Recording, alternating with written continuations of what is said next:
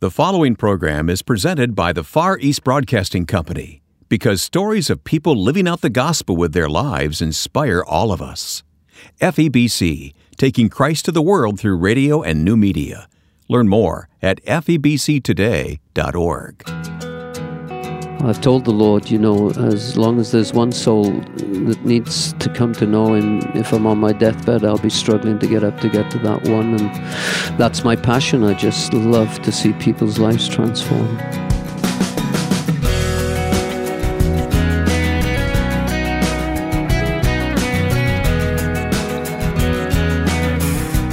His life began in Wales and he was uninterested in the things of God, but somewhere along the way, God intercepted his life and called him to start an inner city church in the U.S. Today on First Person, you'll meet Pastor John King. Welcome, I'm Wayne Shepherd. Glad to have you listening. We always try to find stories that will encourage you as you follow Christ. And when you use our mobile app or the website firstpersoninterview.com, you can go back and listen or re listen to any of the conversations we've had on this program. Again, online at firstpersoninterview.com or search for the app First Person Interview in your App Store. We've also recently been added to Spotify where you can listen anytime. As always, this program is made possible by the Far East Broadcasting Company, and you can say thanks by supporting FEBC in its gospel ministry of taking Christ to the world by radio and new means of technology. Click on the banner for FEBC at firstpersoninterview.com. John King did not start out in life wanting to have anything to do with Christianity, but as you will hear, that changed one day. And then later, in a very powerful way, God moved John from Wales to England and then to pastor churches in the U.S., most recently, Riverside Community Church in Peoria, Illinois, a remarkable church located in the heart of that city in a historic building. Let's meet this adventurous man who has a passion for souls. So I was born in uh, South Wales, um, a little village known as Pencoed, uh, in um, 1950. And I uh, was born on a Sunday, and the church bells were ringing as I came into the world, so I'm told. and um, yeah, I was born into um, a pastor's family, uh, the youngest of four children and uh, had a very, very good upbringing, um, but still needed to know Jesus. Mm-hmm. And so that, um, uh, although a wonderful upbringing, I knew I was lost and needed Jesus, uh, really revolted against the church but I couldn't run from Jesus. And um, so, when did the encounter with Jesus come in your life? It came on a weekend where, for some reason, I wanted to go to church. My dad, I'd, I'd now reached the age of about thirteen or fourteen, and uh, my dad had wisely seen my uh, lack of desire for church and never forced me to go and uh, went to um, the morning service. And I, I, think my dad seeing me there took the opportunity and preached hellfire basically and uh, i walked out and, and walked home hmm. um, but then i went back uh, thinking I, i'd want to go to church in the evening so i went to a welsh speaking baptist church um, thinking, well, I'm not going to understand a word, but I'll be in church. And your know? father wouldn't be preaching. And he wouldn't be preaching. but what I didn't know is that that night they had a visiting speaker that couldn't speak Welsh. Oh. and, uh, and he preached almost the sermon my dad preached. And I r- walked out in anger, to be honest. Really? And then I was walking down through the village and um, I heard a familiar sound. And uh, there was a group of people holding an open air service out on the green and um, they had a loudspeaker and it was coming down the valley and I walked up and was so mad at them. I started uh, just calling them and uh, hmm. names and, and, and, basically cursing them, you know. Hmm. And um, two of those guys came across and they, they got me cornered between a, a wall and a lamppost and uh, they began to say, When are you going to stop fighting? You know that God is talking to you hmm. and He hmm. wants you home. And um, after about 30 minutes, I just broke down crying and they took me into an old lady's cottage and I knelt by a sofa and surrendered my life to Jesus. Boy, the Spirit was chasing you that day, he wasn't was he? chasing me down, I can tell you. But um, immediately I knew my sins were forgiven, and um, I had peace in my heart that I had been lacking for a long time. Mm-hmm. you know, so. Now, this took place in Wales, uh, Mm-hmm. in a place that really was kind of a center for the Welsh revival decades before, right? Yeah, so my family were part of that, of course, uh, in in the sense that uh, my forefathers um, were around then. Of course, in 1904 and five uh, was the revival period.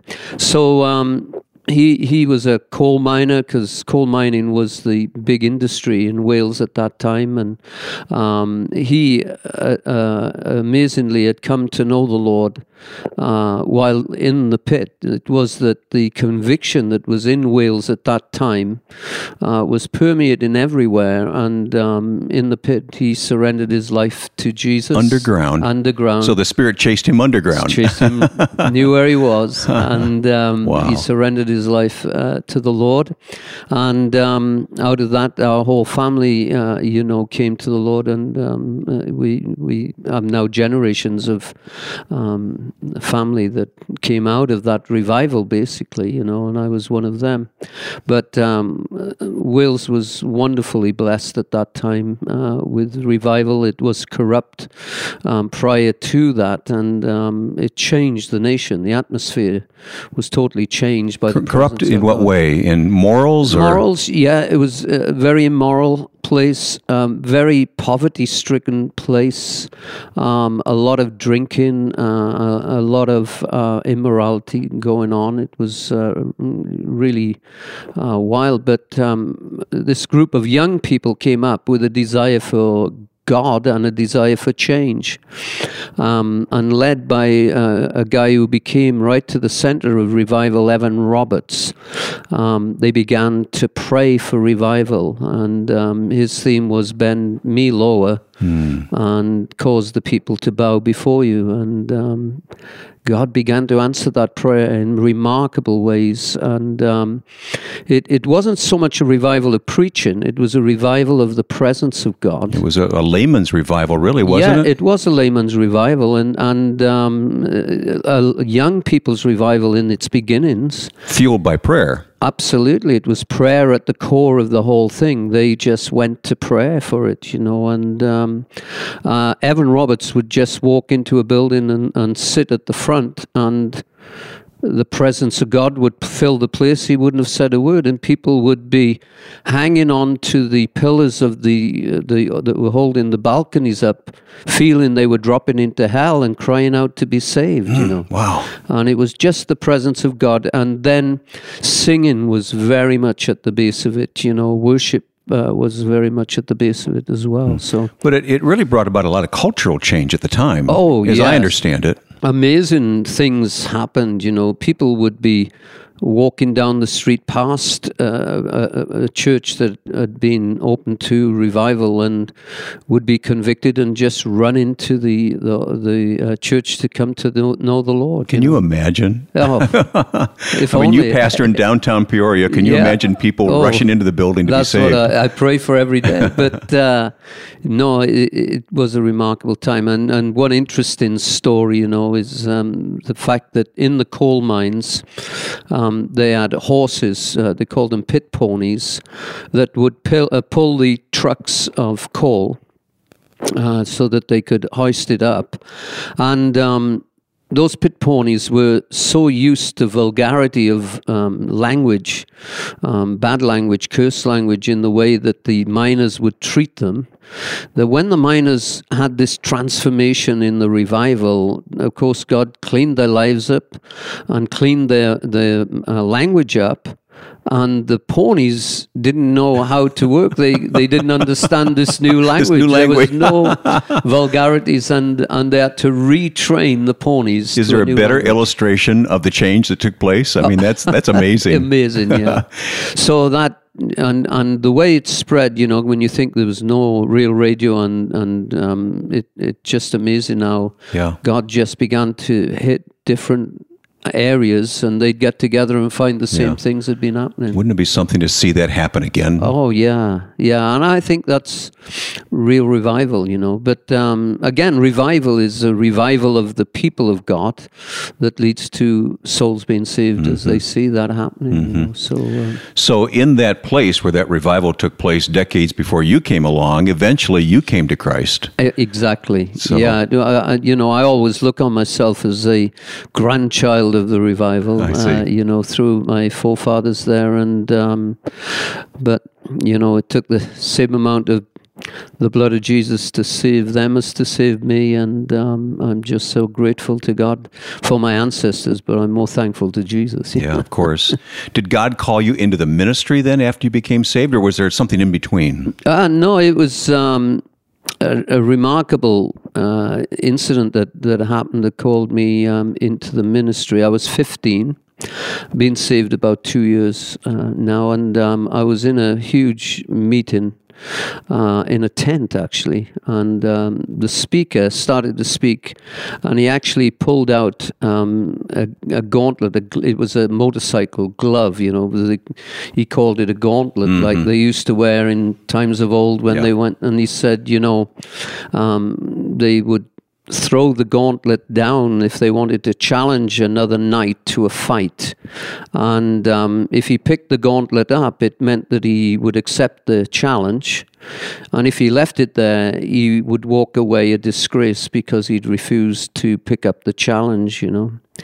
And uh, the preacher said, around the world, there is a need of um, people to take the gospel. And tonight, I'm going to throw this gauntlet down to young people in this place and say, don't waste your life. Hmm.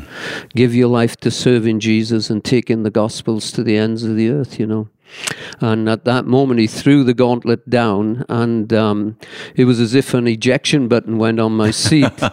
and uh, although there were many hundreds that ran forward, I ran forward and I grabbed that gauntlet. I was one of the first to pick it up. And you were 15 years old. 15 and i said jesus for the rest of my life i'm going to serve you you know and uh, that radically changed my life you know There's much more to the life story of Pastor John King, and we'll get to it coming up next here on First Person. I'm so grateful for the grace I receive while listening to FEBC all day long. I cried listening to God's message multiple times. Just one of millions of grateful people who listens to the Far East Broadcasting Company in her own language. You can sign up for a free online daily devotional from FEBC, telling more listener stories, while at the same time it encourages you from God's Word. Receive this online devotional without obligation when you visit firstpersoninterview.com. My guest is Pastor John King from Peoria, Illinois, pastor of Riverside Community Church, a inner city church in Peoria. Right. And there's a story about how you came from Wales to the States. And I, I know at heart you said you're an evangelist. You've told me that before. So uh, tell me about that transition and anything else about your life between the age of 15 and coming to the States that you think we should know. yeah i pastored a church actually in england um, that um, i took over with about six people in and, and it grew uh, to being about 400 people. And um, i'd been there 14 years and felt i was going to be there for the rest of my life. Uh, it was an amazing church. All the um, elders of the church i'd personally led to the lord. And um, i was extremely happy there. But anyway i was driving through the city one day and was stopped at a, a stoplight looking out over the city and thanking god for what he had done and the lights went from red to green and in that moment i knew my time was up it was just, Just like something that. something just clicked that i had to resign you know No audible voice of God or anything no, like that? Just- no, it was just a real sense. God just witnessing in my heart, your time's up here, you know. But what do you do with that? I drove home and I told my wife, who thought I was having a breakdown, and she said, Where are we going? If you resign, where are we going? And I said, I, I've got no idea. I'm just putting my life in the hands of God and we're going to wait on God, you know. So I told the elders, and then the Sunday after, I told the church. They were very kind to me. They said, "Until you know where we, where you're going, we're going to carry on paying you," Mm-hmm. which was very kind. But anyway, about three weeks after, uh, we'd been out for a meal. I came back, and my mother-in-law had been babysitting for us, and she said, "You've had a, you've had a phone call from America." And I said, Well, I don't know anyone in America, you know. And um, uh, again, long story short, I, I, the guy called back a few hours later and he said, uh, You won't remember me, but I was in your church about six months ago. And um, I was there just visiting and uh, actually preached for you. And When he said that, I knew it was. Uh, he had just been visiting and I'd been asked to have him to preach, you know. We were always getting American preachers wanting to come and preach, you know. So. Uh, and he said, I'm looking after a church in Washington, Illinois, and um, I, they've been without a pastor for 10 months. And the last two nights, I've been waken, uh, woken up with your name on my mind. He said, I knew when I was there, you're very comfortable there, but how comfortable are you? And I said, well, actually, I, I, I resigned three three weeks ago and put my life in the hands of Yeah, God. this is you know. no coincidence, is it? Yeah. No. so he said, Well, will you come and see us? So I said, Well, you'll have to tell me where Illinois is and where Washington, Illinois is. And he said, It's just outside Chicago, which for a Brit Okay, all right. is just 20 minutes up the road, Yeah, you know. and anyone who knows geography of the Midwest knows that's not true. Yeah. So we flew into Chicago, eight hours, and I said to Letty, my wife, well, it won't be long. We'll be having a cup of coffee, I suppose. They'll drink over here, not tea, you know. And uh, imagine our surprise. We got in a car, and three hours later, we were pulling into Washington, Illinois. in central and- Illinois, near yeah, Peoria. Yeah. So um, again, cutting the story a little short. uh, As soon as I walked through the doors of Faith Christian Center in Washington, church of about 300 people, um, I just knew that's where God wanted us to be. You know, How long did you pastor there in Washington? I was seven years there, and uh, the church grew from 300 to 1,200.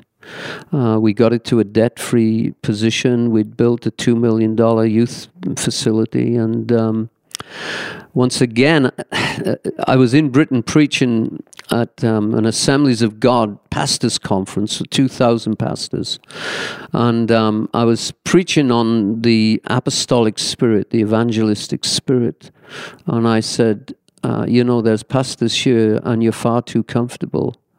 And I said, Too often we're sending our young people out to pioneer churches without any experience when really we ought to leave them with the churches and the Send the experienced ones. experience Yeah. out, you know well as i said that i felt god say to me i'm speaking to you What about you? hmm and um, uh, I, I almost said I'm speaking to you. Don't interrupt me. You know, I didn't want to hear that. But uh, uh, at the same time, I knew God had spoke again, and um, I came back home uh, to Washington, and I said, "Look, I, I feel that God is stirring me to go and plant a church in Peoria, Illinois, which is the other side of the Illinois River." Yeah, not too far away from Washington. It's but not, when you say across the river, that that's a that's a big uh, a big uh, Yeah. issue, isn't it? It is a big issue because what we found is is that the Hispanic population and the African American population wouldn't cross the river. Uh, and in fact,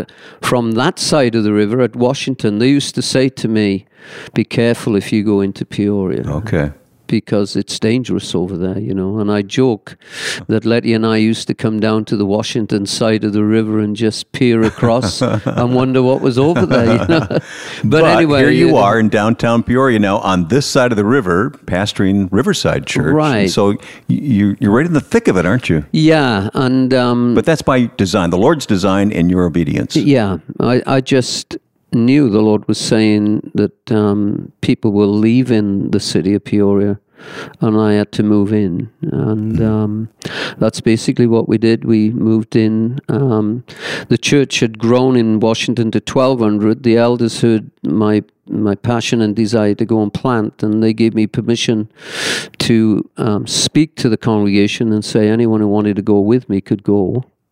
And 300 people signed up to go. That many? Yeah. Is that right? But on the first Sunday, we started in the Holiday Inn downtown Peoria, and 500 people turned up. And um, almost the rest is history. God has just blessed it. How did you How do you characterize the congregation today? Um, it's different from when we came. You know, when we came, an interesting thing happened. Um, one of the black pastors in the city uh, asked to see me for breakfast. You know, and he said, um, he said, I see you coming into the city. He said, Are you a a suburban church that's just going to meet in the city?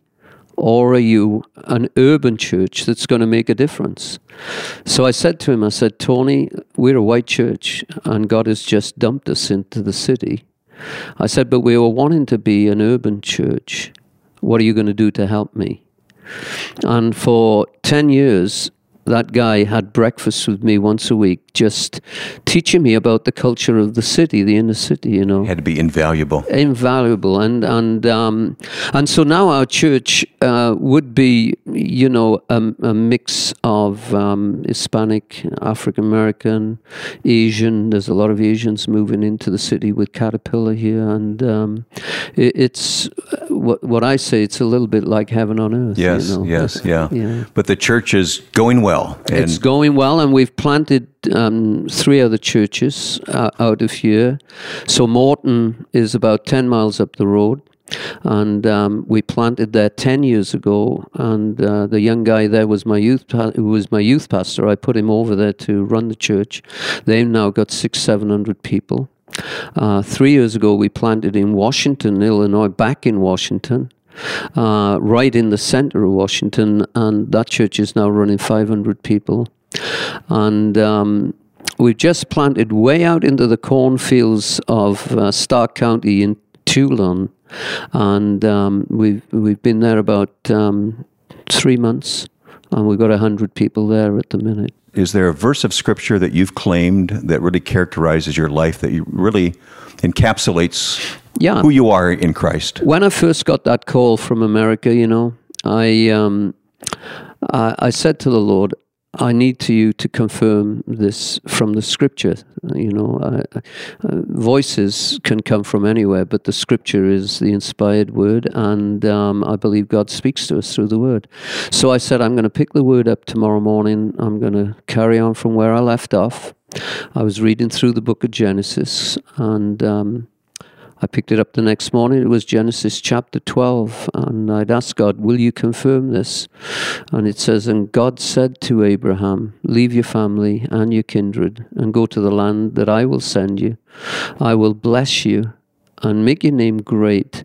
And whoever blesses you will be blessed, whoever curses you will be cursed. And I will um, bless you, your way in, in, as you go. So I've clung on to that verse uh, ever since we've come uh, to the States uh, as a definite confirmation of, of God putting me here and planting me here as long as he wants it. So it's been 25 years uh, this year, and uh, and no regrets. I have no regrets, none whatsoever. Um, you're always in the place of um, feeling as much as I've done, I wish I could have done more. You know, uh, that that would be my heart, and um, I've told the Lord, you know, as long as there's one soul that needs to come to know Him, if I'm on my deathbed, I'll be struggling to get up to get to that one, and that's my passion. I just love to see people's lives transformed. You've just met Pastor John King, born in Wales, but now serving Christ as the pastor of Riverside Community Church in downtown Peoria, Illinois. We'll place links to this great church on our website, firstpersoninterview.com. And if there's someone else you feel should hear today's interview, please pass along the link from our website where this program is now online. I'm grateful for a broadcast partner who makes First Person possible. It is the Far East Broadcasting Company. FEBC takes Christ to the world through radio and new technology, and millions respond after hearing God's Word, many for the first time. Show your thanks for First Person by supporting FEBC. You can follow by clicking on the banner at our website, firstpersoninterview.com. Next week, Nick Vujicic of Life Without Limbs. Now, with thanks to my friend and producer Joe Carlson, I'm Wayne Shepherd. Thanks for listening to First Person.